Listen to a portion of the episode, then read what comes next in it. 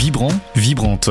Le podcast qui brise les tabous de la sexualité. Je trouve pas de plaisir dans ma sexualité parce que c'est celle qu'on m'a dictée. Mettre son doigt dans son vagin, qu'est-ce qui va faire que euh, on va aussi arrêter de se juger entre nous les femmes? On parle d'énergie sexuelle dans le tantra et pas forcément de sexualité ou de sexe. On n'a pas passé deux mois sous la couette quand même. Non.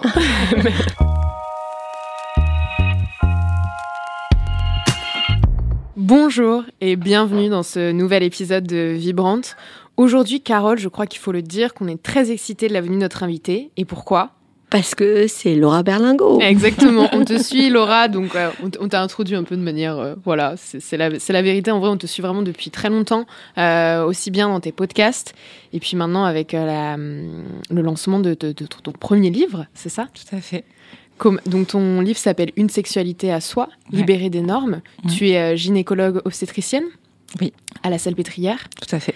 Et donc dans ce livre, tu as vraiment eu envie de, j'ai l'impression de dire de donner les clés, les pistes en tout cas, pour que chacun, chacune se réapproprie euh, sa sexualité et en fasse quelque chose de, beau et, de, et de soi. Mmh. Pour soi. Pour soi. je pense qu'effectivement, euh, j'aime plus parler de pistes que de clés. Mhm. Euh, parce que je pense qu'effectivement, il n'y a pas beaucoup de, de, de, cartes enfin, où on peut dire, bon, bah voilà, il faut que je, fasse ça pour avoir une sexualité épanouie. Je pense qu'avant tout, c'est euh, de réfléchir aux choses. Et ce que, ce que j'ai essayé de faire avec le livre, de, de faire réfléchir à plein de domaines qui sont autour de la sexualité. Et c'est quelque chose que je que je développe pas mal dans le livre, l'idée que la sexualité, c'est pas que les rapports sexuels, euh, que c'est pas que le sexe, qu'en fait, euh, quand on parle de couple, quand on parle de parentalité, quand on parle de violence, quand on parle de santé, enfin, il y a plein de, de, domaines qui sont rattachés à la sexualité, et c'était, euh, ça m'intéressait de les explorer un petit peu euh, tous et d'en faire, voilà, un objet global, quoi. Et avant qu'on explore justement un peu toutes ces pistes que tu, mm. que tu donnes, quelle serait pour toi ta, ta définition de, de la sexualité? Ah, de la sexualité de manière générale. Ouais, pour toi, parce que je sais qu'elle est. Enfin, on a la définition euh, du euh, Larousse, mais après, c'est aussi. Euh, c'est propre à chacun. La sexualité. Euh, non, mais je pense que la sexualité, c'est ce qui renvoie au sexe. Effectivement, quand je dis, parle au sexe, à l'assignation de sexe, hein, être, être né femme ou homme, à l'identité de genre et à l'orientation sexuelle. J'ai l'impression que c'est les, les, les premières dimensions auxquelles ça renvoie, des dimensions qui font partie de notre identité. Euh, ce ne sont pas les seules, euh, évidemment. Notre identité est faite de plein d'autres choses, mais quand même elles sont là, elles sont tout le temps là et, euh, et elles nous accompagnent. Qu'on aille à l'école, au travail, se marier, essayer de faire des enfants. En fait, on est tout le temps. Ça, ça, fait partie de nous et et du coup la sexualité, enfin pour moi, voilà, je pense que c'est c'est c'est une partie de notre identité qui est tout le temps là. Ça veut pas dire qu'il faut tout sexualiser, qu'il faut tout ramener à ça, euh, mais que euh, qu'il faut l'avoir en tête et euh, parce qu'on on l'a en tête et on l'a dans le corps. Enfin, ça renvoie voilà à, la, à quelque chose de, de, à la fois très intime, mais qui n'est jamais complètement intime. Ça nous c'est on a cette idée aussi que la, on rattache souvent la sexualité à l'intimité. Euh, moi, j'ai enfin, mon cadre de lecture, c'est plutôt de dire que euh, c'est, il y a des choses qui peuvent rester intimes au sens de confidentiel, qu'on n'a pas forcément besoin de partager avec tout le monde. Mais que par contre, euh, c'est tout est, on, on, évolue dans un système euh, global et que et que ce qu'on ramène à notre intimité, bah, finalement, c'est des, des comportements, des attentions, des, des, des, des pensées euh, qui euh, font partie d'un système et euh, auquel on a parfois du mal à, à échapper. Et je pense que ce qui peut être intéressant, ce que j'essaye voilà, de faire dans le livre, c'est de montrer qu'il y a pas mal de normes qui traversent la sexualité, que la norme principale, c'est ce qu'on appelle l'hétéronormativité, l'hétérosexualité reproductive, enfin voilà, que c'est la norme dans notre société à nous, ça n'a pas toujours été dans toutes les sociétés, mais dans la nôtre, et d'essayer de déconstruire un petit peu euh, tout ce que tout ce que ça veut dire cette norme. Ça veut pas dire forcément la battre, ça veut pas dire qu'elle va disparaître, mais ça veut dire être conscient de qu'il y a des choses qui existent et qui font qu'on a des, des, comportements parfois voilà des pensées qui sont pas toutes qui s'inscrivent dans un système quoi qui sont pas forcément tout à fait euh, juste euh, les nôtres et que ça ne concerne pas juste nous nous-mêmes éventuellement notre très proches mais que ça concerne toute la société en fait Bien sûr. Et, qu'est-ce qui se lie du coup avec euh, parce que tu es gynécologue obstétricienne, euh, ça a quand même un lien avec euh, avec le sujet de, ton livre. Enfin, mm. comment est-ce que tu en es venu à te dire voilà ça c'est mon métier?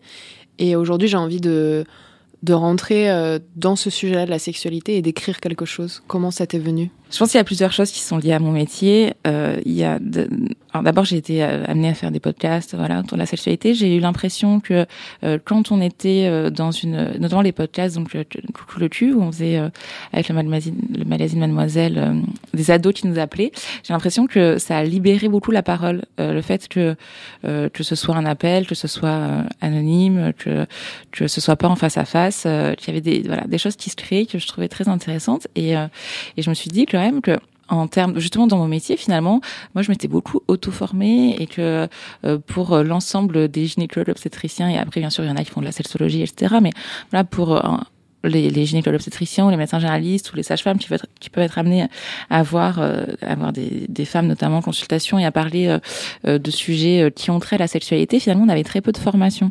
Hmm. Euh, dans la formation initiale. Et voilà, moi ça m'a intéressé, je me suis beaucoup auto-formée euh, et j'en parlais de, du coup de plus en plus aussi dans, dans mes alors autour de moi à l'hôpital, dans mes consultations, euh, etc. Et, euh, et, donc je lisais aussi de plus en plus sur le, le sujet et ça me ça ce qui me manquait aussi, euh, je trouvais que dans, le discours médical parfois il peut être très biologisant, assez voilà, et que, en fait la sexualité c'est un objet complexe, c'est c'est voilà, on parlait tout à l'heure du que ça évolue dans une société. Du coup, j'ai, je, je, je, trouvais que le regard, notamment des sciences humaines, de la sociologie, de l'histoire, euh, même de la littérature, euh, avait vraiment un, un intérêt majeur euh, dans la construction de cet objet sexualité. Et du coup à m'y intéresser à, à voir l'effet que ça pouvait produire autour de moi de faire euh, bouger des lignes euh, et de, de j'ai eu envie de, de le partager d'essayer de rendre il est je pense assez accessible. Enfin il est même très accessible le livre dans l'écriture bien sûr. C'est ce que j'ai essayé de faire en tout cas de faire vraiment un, voilà un, un, objet de, qui, qui soit accessible et et où tout le monde puisse s'en saisir qu'on soit qu'on connaisse le sujet ou pas, qu'on soit militante féministe ou pas. Enfin, je trouve que ça, ça avait tendance à un petit peu trop rester dans certains cercles, dans certains milieux, et je, voilà, je, voulais faire quelque chose de qui pouvait toucher euh, du, du, monde, euh, voilà, qui n'était pas forcément au fait de, de ces débats.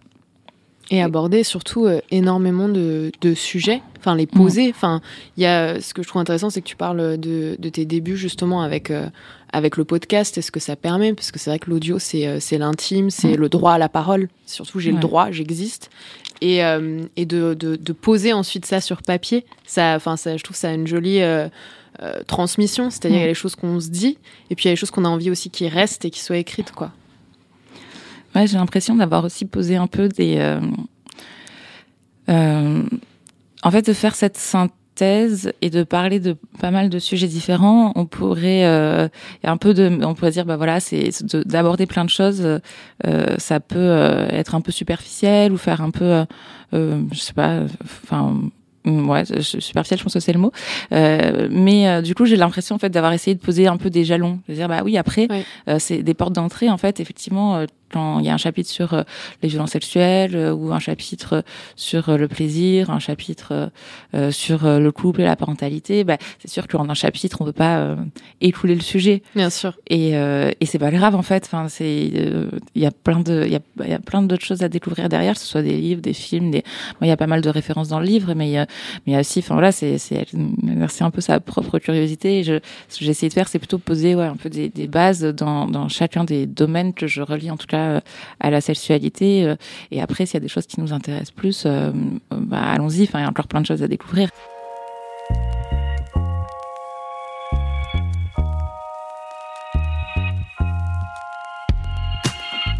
Mais c'est vrai que nous, il y a un truc qui nous a beaucoup marqué pour euh, rentrer un peu dans, dans, dans ton livre, c'est euh, comment tu décris le consentement. Euh, donc, on parle beaucoup de consentement aujourd'hui et heureusement, il était mmh. temps. Euh, mais on en parle aussi sans forcément connaître parce que consentement, ça veut dire oui, mais en fait non, ça veut pas que dire oui justement. Enfin, on, on peut en parler de cette manière-là et c'est à tort parce qu'il y a tout l'implicite et c'est vraiment toi, ce que tu décris euh, sur 15 lignes, tu nous, c'est comme si tu donnais la définition complète de A à Z du consentement. Et moi, ça m'a beaucoup marqué, toi aussi, Carole, euh, ce, ce, passage euh, enfin, quoi. Oui, enfin, parce que euh, dans euh, les générations passées, ou même euh, à laquelle j'appartiens, il y avait plein de choses qui, qui avaient été transmises par nos mères en disant, bah oui, quand ton mari te demande d'avoir une relation sexuelle, tu dis oui. ok, d'accord. Et, moi là-dedans.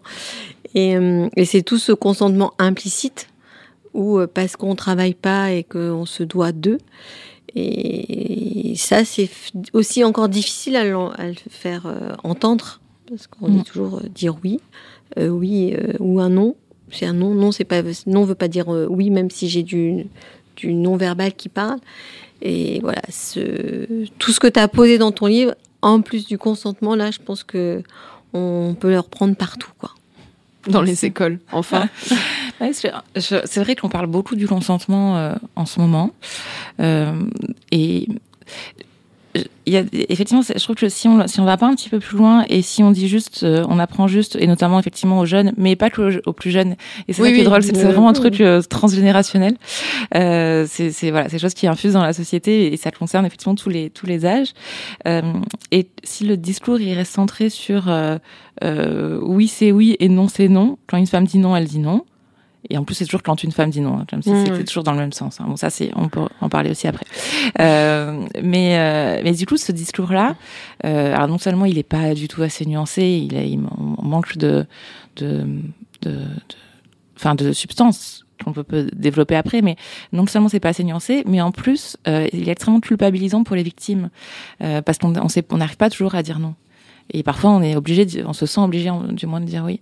Et, euh, et c'est pour ça que dans le en fait je trouve que ce que j'essaye de euh, alors je dis pas tout à fait comme ça dans le livre mais c'est vrai maintenant je le, je le dis plutôt comme ça c'est je trouve qu'il y a plusieurs niveaux euh, dans le consentement et que c'est bien de pouvoir les expliciter de pouvoir le premier niveau c'est un peu bah, non c'est non oui c'est oui Ok, bon bah est-ce qu'on arrive à être clair Super? Euh, le deuxième niveau, euh, justement tout, euh, ce que je vous disais tout à l'heure, le, le non-verbal, l'implicite, le physique, hmm. parce que parce que quelqu'un qui, on, les connaît en plus les procédés, euh, de, et notamment dans les cas des violences sexuelles, des post-traumatiques, ou euh, enfin au moment du traumatisme, avec la sidération, euh, le fait de pas d'avoir le relais fuyant, de pas de pas être vraiment de en fait, la violence sexuelle ne se passe pas forcément dans la violence. Il y a vraiment cette idée que on peut tout à fait être ne, pas du tout être consentant, ne pas vouloir être là, ne pas avoir envie, mais avoir un corps qui qui, qui, enfin tu vois, qui est juste, euh, voilà, qui peut être sidéré, qui peut se, se laisser faire et, euh, et faire euh, croire, enfin, enfin voilà, faire croire un, un oui alors qu'il ne l'est pas. Et il y a aussi le niveau de, de tous les rapports de domination. Effectivement, tout à l'heure tu parlais du du mariage, de quand on est, de, voilà, de devoir. Il y a le mariage, mais il y a aussi l'amour c'est quelque chose qu'on mm. peut qu'on peut encore dire, entendre aujourd'hui de, de, de se donner par amour, de de quelque part euh, si si quelqu'un nous aime, euh, ben on, lui doit bien ça. Enfin de c'est une sorte d'échange de bons procédés. Euh, il y a toutes les dominations aussi économiques hein, il y a des des, des, couples où il y a des, une grande différence financière entre deux personnes, mais en fait, euh, bien sûr qu'il peut y avoir euh, se sentir obligé de faire. Il y a plein de rapports de domination qui peuvent exister entre deux personnes où on peut se sentir obligé de faire et on peut euh, réellement dire oui. Et, et, et, faire et faire des choses sans que ce soit un consentement réel et profond et du coup voilà ce que je dis à la fin un peu du, du chapitre du consentement c'est que peut-être la suite aussi, euh, l'évolution de cette idée, c'est de, de, de, passer du consentement au désir réel, de, de plutôt que d'être toujours dans cette attitude de euh, par rapport à ce que je disais au début, de la femme qui consent, puis c'est souvent dans ce sens-là, hein, c'est la femme qui consent à ce que l'homme lui propose. Il y a toujours cette truc très euh, femme passive, homme actif, qui va venir demander le droit de faire ça, bah, quelque part de dire, mais en fait, c'est j'ai pas envie de consentir à quelque chose. J'ai envie de désirer quelque chose. J'ai envie d'être là parce que parce que moi là profondément j'ai je, envie et j'ai envie d'être là et et après bon on peut il y a toute la question du désir et, et d'où viennent nos désirs et comment ils se construisent etc. Mais et c'est ce que c'est ce que tu appelles une éthique du désir et que je trouve euh, très jolie.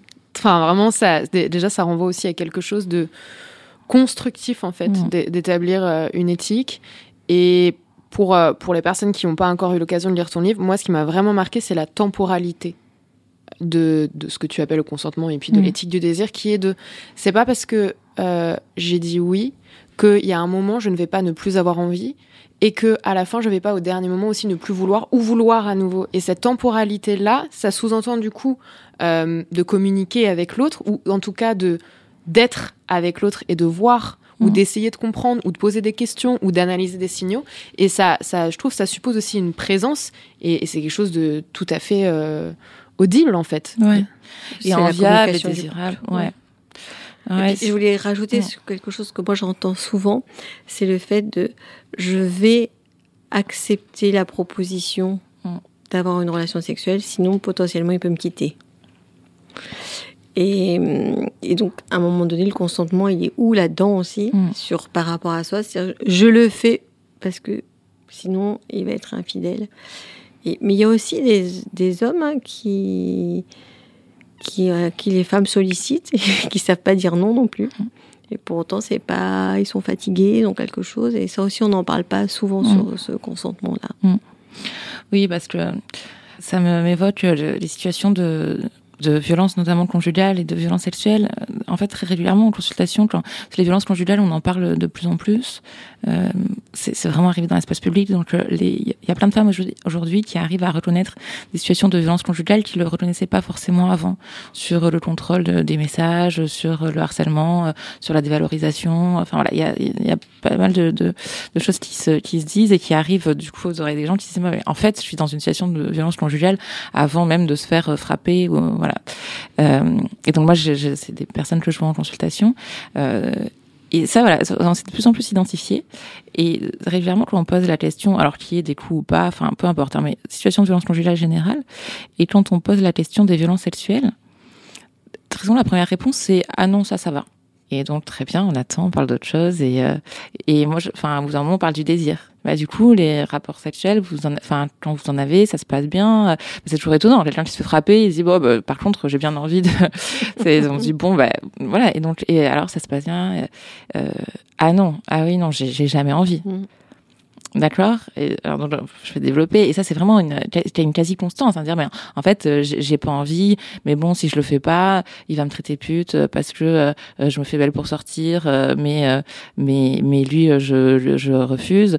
Il va s'énerver tout à l'heure sur les enfants. il va machin. Et en fait, toutes ces justifications.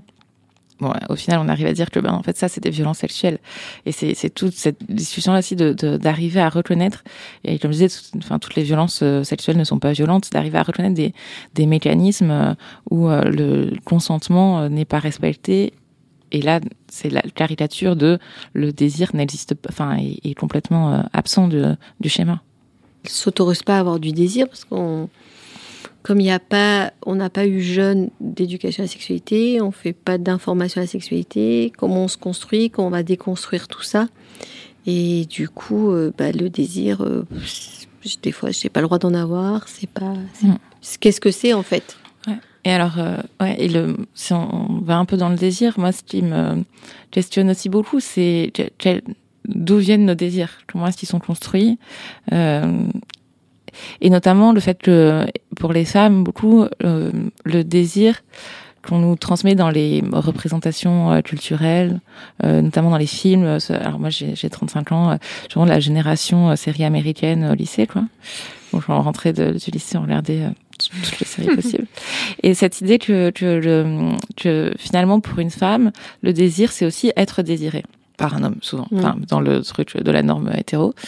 Et, euh, et que, que finalement, là, ce qu'on nous apprend, c'est que, en fait, à, quand je dis ce qu'on nous apprend, c'est pas un apprentissage direct, il y a pas, à l'école, on ne nous dit pas de faire ça, mais ce qu'on voit, ce qui, qui est transmis, cette idée que ce qu'on, ce qu'on, le, le mal de ce qu'on peut désirer, en fait, c'est d'être désiré par un homme, d'être plaqué contre un mur, d'être, euh, pris- il y a toute cette érotisation hein, aussi autour de, alors de la vi- violence. Là, je le mets entre guillemets la violence parce que c'est pas forcément plus dans une une intention euh, violente de ni de la personne en face ni de soi, mais un truc assez voilà pulsionnel, animal, la pulsion de l'homme. Et, euh, et, et là, ça pose vraiment la question du, du désir féminin. C'est quoi le désir féminin? Est-ce que le désir féminin, ça va être juste désirer, être désiré? C'est Ah, encore c'est très plus que ça. passif. hein. Mm. C'est- plus que J'espère bien, mais il faut, euh, il faut le, il faut y penser, il faut, il faut y réfléchir, je trouve, pour euh, pour arriver à dépasser ça, parce que les, je, enfin, moi j'ai vraiment l'impression que les, les premiers euh, désir exprimé, du moins, c'est cela. C'est et puis ça va avec la continuité du désir de, de plaire, du désir de plaire dans l'enfance, même des petites filles, euh, euh de voilà, d'être Mmh. jolie, d'être mignonne, d'être et, et de et d'être désirée euh, par quelqu'un très fort. Je pense que ça vient aussi de- des premières fois où la petite fille euh, va pour se masturber et qu'on lui dit non c'est sale, non tu touches pas et du coup comment elle peut aller trouver ses sensations dans son corps qui sont vite euh, perdues? Parce que souvent les femmes nous disent mais non mais j'ose pas, euh, vous avez des fantasmes, bah non ça se fait pas et que le désir il se nourrit aussi par ces fantasmes euh, qui sont loin d'être sexuels, hein, juste le plaisir de quelque chose, de manger, de goûter, par tous les sens. la sexualité, ça passe par tous les sens. Et ça, c'est vite interdit à un moment donné. Donc, euh, c'est aller retrouver ses envies, qu'est-ce qui nous font pla- plaisir, Mhm. quoi. D'ailleurs, tu as, tu as une très jolie euh, métaphore sur le désir. Euh, alors, je sais plus à quel chapitre tu la, tu la donnes, mais t'expliques que euh, tu le vois comme une boule, parfois de feu, parfois de fer, comme une énergie. Et je, je Mm. trouve ça très puissant parce que quand là, tu questionnes qu'est-ce que c'est le désir féminin, moi, je le visualise. Enfin, quand j'ai lu ça, j'étais en mode oui, c'est ça mon désir. C'est quelque chose qui est là dans mes tripes et qui grandit, qui parfois se fait plus petit, Mm. euh, qui parfois a besoin d'être, de se sentir protégé, Mm. euh, qui parfois a envie d'exploser, euh, qui parfois est un peu froid, mais c'est un truc qui, c'est ouais, c'est un, un truc que j'ai dans les tripes quoi. Et c'est vrai que je trouve que c'est, enfin, et je pense que je suis pas, j'espère ne pas être la seule dans cette Mais représentation, mais je trouve que c'est, c'est une très belle image aussi parce qu'on a, peut-être que ce qui me manque dans le désir féminin aussi, on a, c'est le, le fait qu'on, vu qu'on n'en parle pas.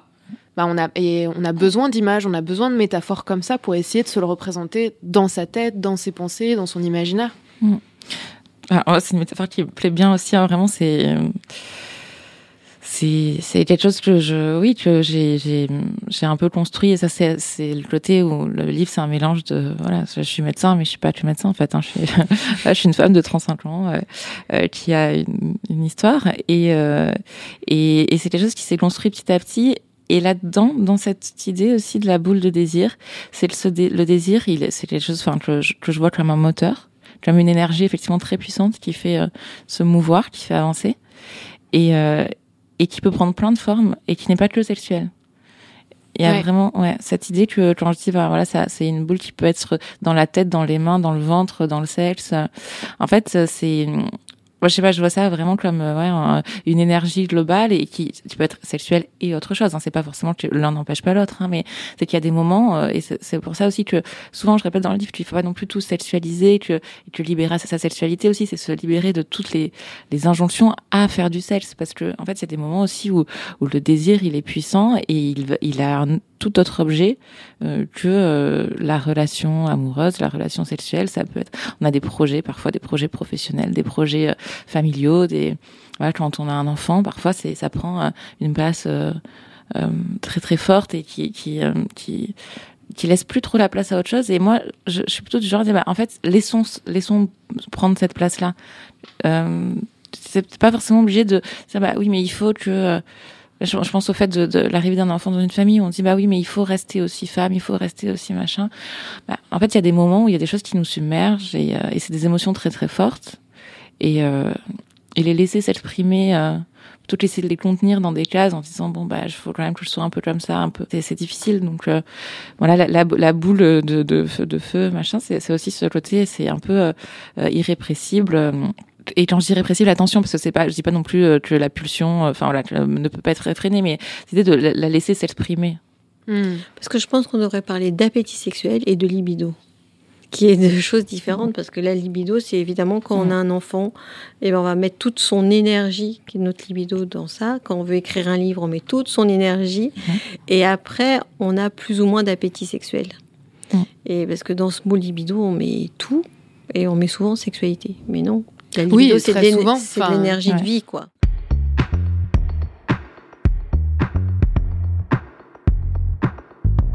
Mais c'est intéressant parce que justement, tu parlais de, euh, des injonctions et nous, c'est euh, et, des, et des nouvelles injonctions. Parce que comme tu dis, on est dans une ère où on dit on libère la parole, on libère les normes. Et tu expliques très bien dans son livre que bah, finalement, ce qu'on disait, euh, mai 68, oui, euh, c'est super, on est libéré. Non, c'était euh, la course aux, aux nouvelles injonctions. Et par exemple, toi qui as fait euh, du, euh, du podcast, enfin du son, de, de bah, on est sur de la parole, on est sur de l'audio. Bah, quand on avait Ménie Grégoire euh, dans les années 60 euh, qui venait libérer la parole, ok, soit, enfin, qui venait en tout cas essayer de libérer les femmes de l'injonction, mais en fait, elle en mettait d'autres parce qu'elle disait non, mais il faut jouir. Jouissez, c'est important. et donc finalement, on est là, on rajoute des couches et des couches. Et, euh, et comment, comment on fait, enfin après, je sais pas s'il y a une réponse à ça, mais comment on fait pour, euh, pour éviter de, de, parce que je pense qu'on en fait tout, on, nous aussi, on s'en crée ou on en inflige aux autres.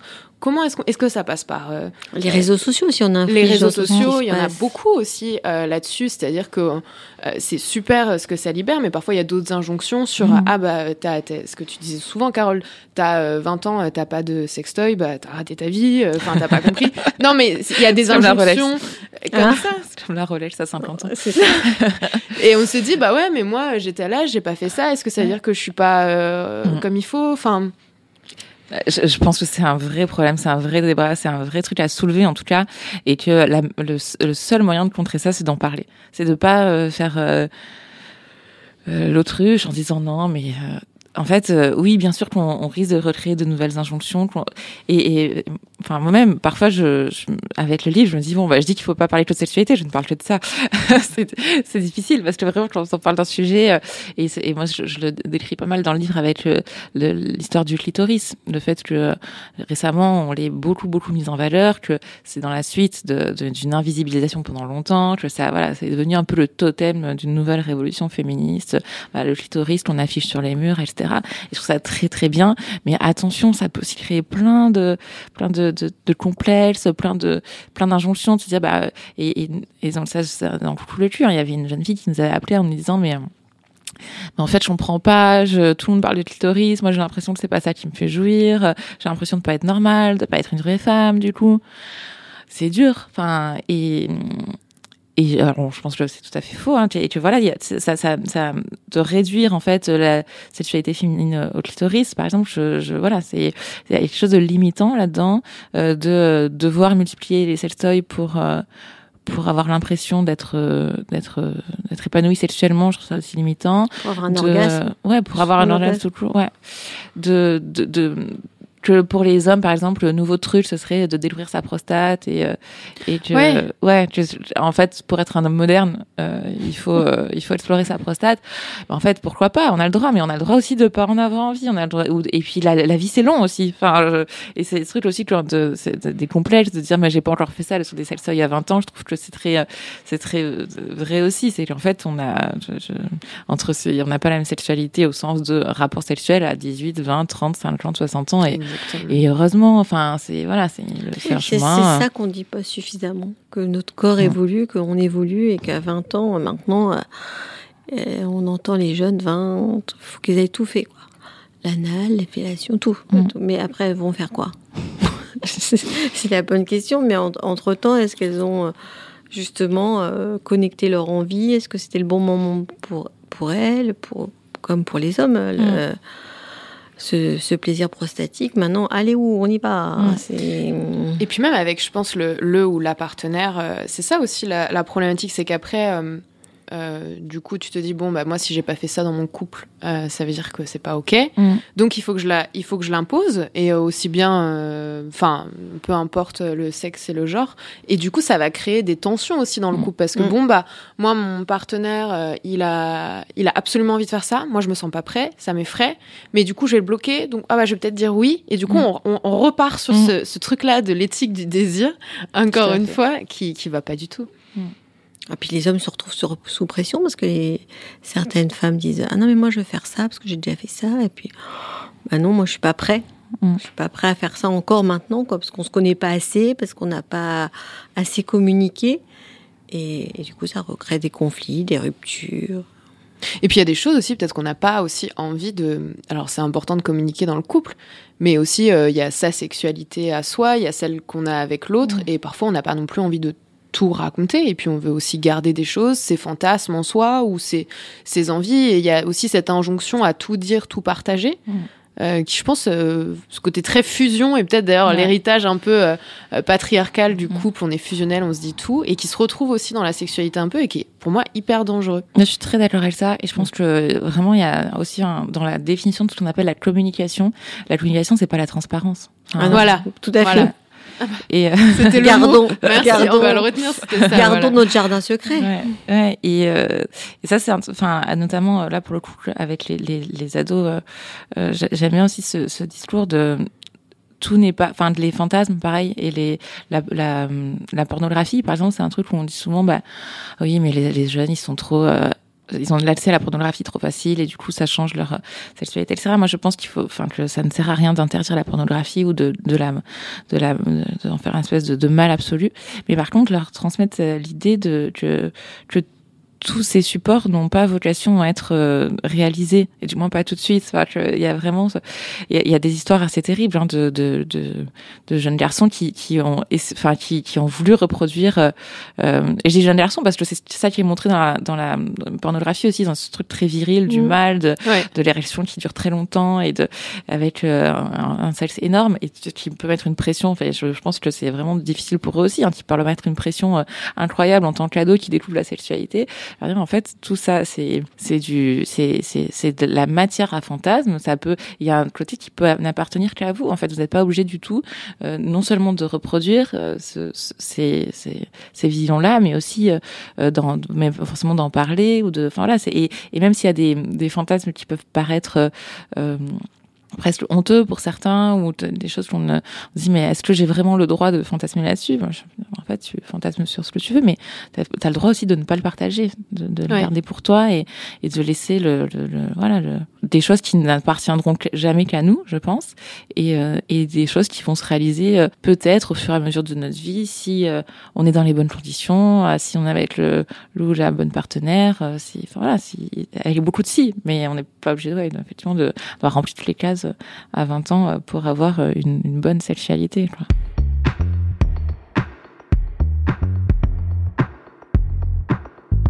Quand on parlait tout à l'heure de bah, comment on fait pour, euh, pour faire avancer les choses, parce qu'on a l'impression que les choses avancent, mais on va pas se mentir, euh, euh, pas totalement non plus. Enfin, bien sûr que c'est c'est mieux, c'est c'est pas, c'est pas euh, super de dire c'était mieux avant parce que c'est faux, Mhm. mais il y a encore un boulot énorme à faire, et ça, ça passe par, euh, par communiquer, comme tu dis. Et ça, vraiment, tu, tu l'expliques dès le début ton- de ton livre, tu parles d'une éducation sexuelle positive. Euh, Est-ce que tu peux raconter aux, aux auditeurs et aux auditrices qu'est-ce que ça, qu'est-ce que c'est en fait une éducation Mm. sexuelle positive? Parce que c'est difficile de dire bon bah il y en a une négative. Enfin Ouais. ça, ça, ça suppose non, non, ça. mais c'est, pas le, contraire de positif, c'est pas l'éducation sexuelle. Alors il faut juste, je vais euh, faire un petit contexte. Euh, quand je parle d'éducation sexuelle, c'est vraiment quand je, je parle de euh, de la transmission qu'on a avec les jeunes et notamment en tant que soignant, euh, euh, personnel éducatif, enfin qui font partie de l'éducation. Euh, euh, parce que j'aime pas trop parler d'éducation sexuelle pour, enfin je voilà, je- pour les adultes et quand on a des discussions comme ça et je préfère parler de transmission, de Bien sûr. voilà, je, quand je parle d'éducation, je parle vraiment plutôt des, des, des jeunes, voilà, parce que avec toujours cette idée que la, que la sexualité c'est pas inné, que c'est quelque chose qui s'apprend comme fait. plein de choses, euh, comme voilà, on apprend à marcher, à compter, euh, euh, ben, il- la sexualité ça, voilà, ça s'apprend aussi. Et je pense que c'est, moi je suis une fervente euh, militante pour que euh, ces trois séances d'éducation à la sexualité par an soient respectées, ce qui n'est pas du tout le cas aujourd'hui. Euh, je oui donc, euh, et donc l'éducation sexuelle positive, c'est quelque chose qui a été défini par l'OMS il y a super longtemps en fait, et qui est une éducation sexuelle qui n'est pas centrée que sur le risque, parce que pendant longtemps et notamment, voilà, nous on est vraiment les héritières de ça, les années 80-90 avec euh, les, avec euh, l'épidémie euh, de VIH notamment et et il y a eu une- vraiment une, une focalisation euh, sur le risque, sur les infections sexuellement transmissibles, dont le VIH, et sur les grossesses non désirées.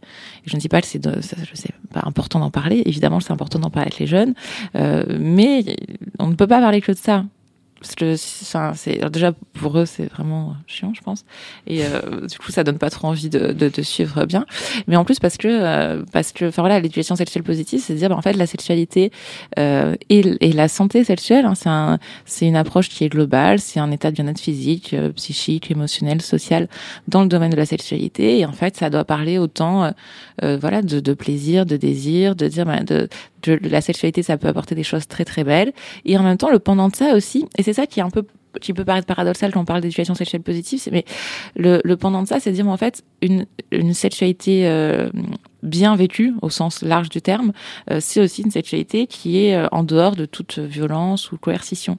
Et du coup, ça fait que dans l'éducation sexuelle positive, notamment, enfin, ça veut pas dire euh, euh les petits oiseaux et le sexe c'est génial. C'est aussi dire, ben, en fait, pour que ça soit bien, pour que ça soit vecteur d'épanouissement, il faut parler des enjeux de consentement, des enjeux de violence, des enjeux de discrimination, des enjeux de de stéréotypes de genre, de tout ça. En fait, c'est pas que du positif dans le discours, mais c'est pour dire en fait, c'est c'est on, on, intègre tout ça et on parle de toutes ces dimensions là et aussi des, des infections sexuellement transmissibles et des grossesses non désirées, ok, mais tout ça pour dire que voilà, on prend tout ça et on l'intègre euh, à, euh, à, à l'objectif qui est d'avoir une une sexualité euh, épanouie. Mais c'est vrai parce que en fait, quand quand on quand on regarde euh, euh, toute l'éducation sexuelle qu'on a eue euh, à l'école ou au sein de son, ses cercles proches, familiaux et tout, c'est soit attention, parce que euh, après c'est sur un constat réel, hein, les violences existent et sont là et, c'est il faut faire quelque chose, ou soit c'est euh, oui mais attends, il faut que tu fasses comme ça, donc n'oublie surtout pas euh, le préservatif euh, ou mm. euh, quoi que ce soit. Et puis surtout, fais attention si t'es une femme, et puis fais attention de pas être enceinte, donc il faut que tu fasses comme ça. Si t'es un homme, on va pas non plus trop t'aiguiller parce que c'est pas trop à toi la charge. Mais on va jamais dire, en fait, la sexualité c'est pour être, enfin ça, ça sert à faire du bien. Enfin, on l'entend jamais. Ou, ou sinon, quand on va être avec ses amis au début de sa sexualité, ça va être vu comme une transgression. Ah bah tiens, euh, j'ai eu une relation, donc c'est c'est un peu le, le côté euh, défi. Euh, moi, je suis dans la sexualité, alors que tout le monde me dit que soit c'est un danger, soit ça va me faire du mal. Traditionnellement, les personnes qu'on a un peu chargées de faire l'éducation à la sexualité, dans les, notamment, enfin voilà, dans les collèges, lycées, c'est les, les profs de biologie. Et est-ce que c'est vraiment leur rôle enfin, Non, mais c'est une vraie question. En fait, je, je pense que. Ouais, pardon. Non, est-ce que eux déjà ils sont à l'aise avec ce sujet-là voilà. Alors il y en a plein qui sont pas à l'aise, mais parce que comme ils sont chargés de faire euh, les, les, les, les, les ouais, non mais les, les ovocytes, les spermatozoïdes, les cycles euh, menstruels, enfin voilà, la fécondation, etc. Comme si la sexualité ne rend... et ça c'est, je trouve que je pense que vraiment c'est une erreur. C'est pour ça que moi certes, je dis ça en étant médecin, donc euh, on va dire bon, bah, se fout de nous. Euh, elle critique les profs de biologie, elle est médecin. Mais c'est pour ça que je disais que je m'étais pas mal auto-formée et que je, je, voulais vraiment mettre autre chose dans la sexualité, une autre lecture que la seule lecture euh, biologisante. Et parce que en fait, la sexualité c'est pas qu'une histoire de spermatozoïdes et, et d'ovules, quoi. Et du coup, quand c'est là qu'il faut des politiques de santé publique euh, qui soient à la hauteur, enfin qui forment les personnes. Et ah, je ne dis pas que les profs de biologie ne peuvent pas le faire, mais il faut les former à ça. Et en fait, on est prof de biologie, bah, on on n'a pas toutes les cartes en main forcément non plus pour pouvoir faire de l'éducation sexuelle et d'autant plus de l'éducation sexuelle positive. C'est assez logique finalement qu'ils restent euh, bloqués. Et la manière que plein de médecins euh, ou de sages-femmes, enfin tous les, soignants qui font euh, de l'éducation à la sexualité ou pendant longtemps rester bloqués sur les infections sexuellement transmissibles et les grossesses non désirées parce que en pratique dans les centres de planification familiale par exemple ce qu'on appelle les centres de planification familiale euh, enfin déjà historiquement parce que ça, ça, vient des, des luttes justement de l'association du planning familial et voilà des luttes des années 70 euh, pour l'accès à l'IVG à la contraception. Mais donc du coup dans ces centres euh, essentiellement ce qu'on voit c'est les, les, consultations qu'il y a c'est pour soit des soit des IVG soit de la contraception soit du traitement d'infections sexuellement transmissibles. Donc voilà on reste aussi bloqué et ça, ça ça se voit dans tous les domaines Enfin, je veux dire, ça se ressent dans, euh, autant dans l'éducation sexuelle, parce que c'est les mêmes personnes, hein, souvent, qui euh, vont après faire l'éducation sexuelle dans les collèges et les lycées.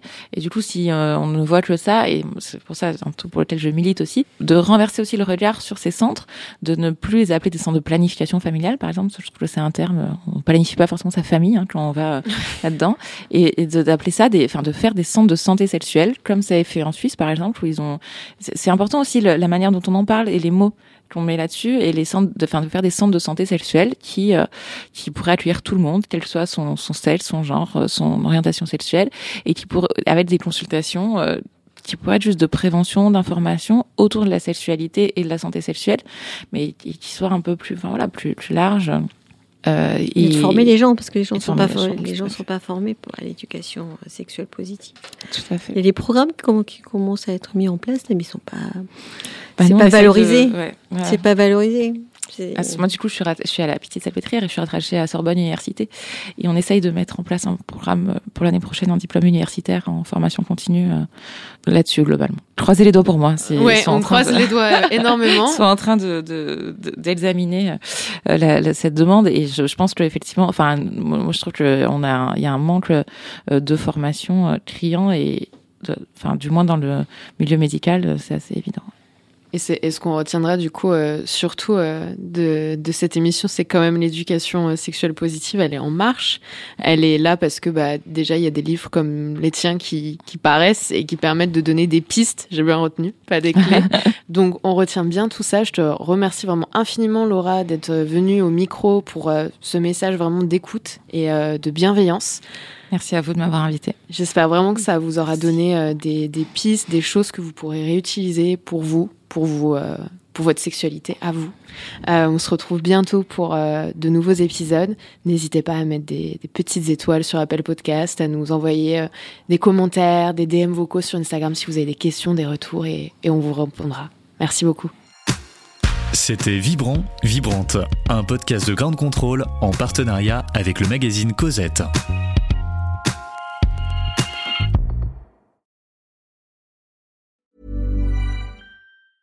Planning for your next trip? Elevate your travel style with Quince. Quince has all the jet setting essentials you'll want for your next getaway, like European linen, premium luggage options, buttery soft Italian leather bags, and so much more. And is all priced at 50 to 80% less than similar brands. Plus, Quince only works with factories that use safe and ethical manufacturing practices. Pack your bags with high-quality essentials you'll be wearing for vacations to come with Quince. Go to quince.com slash pack for free shipping and 365-day returns.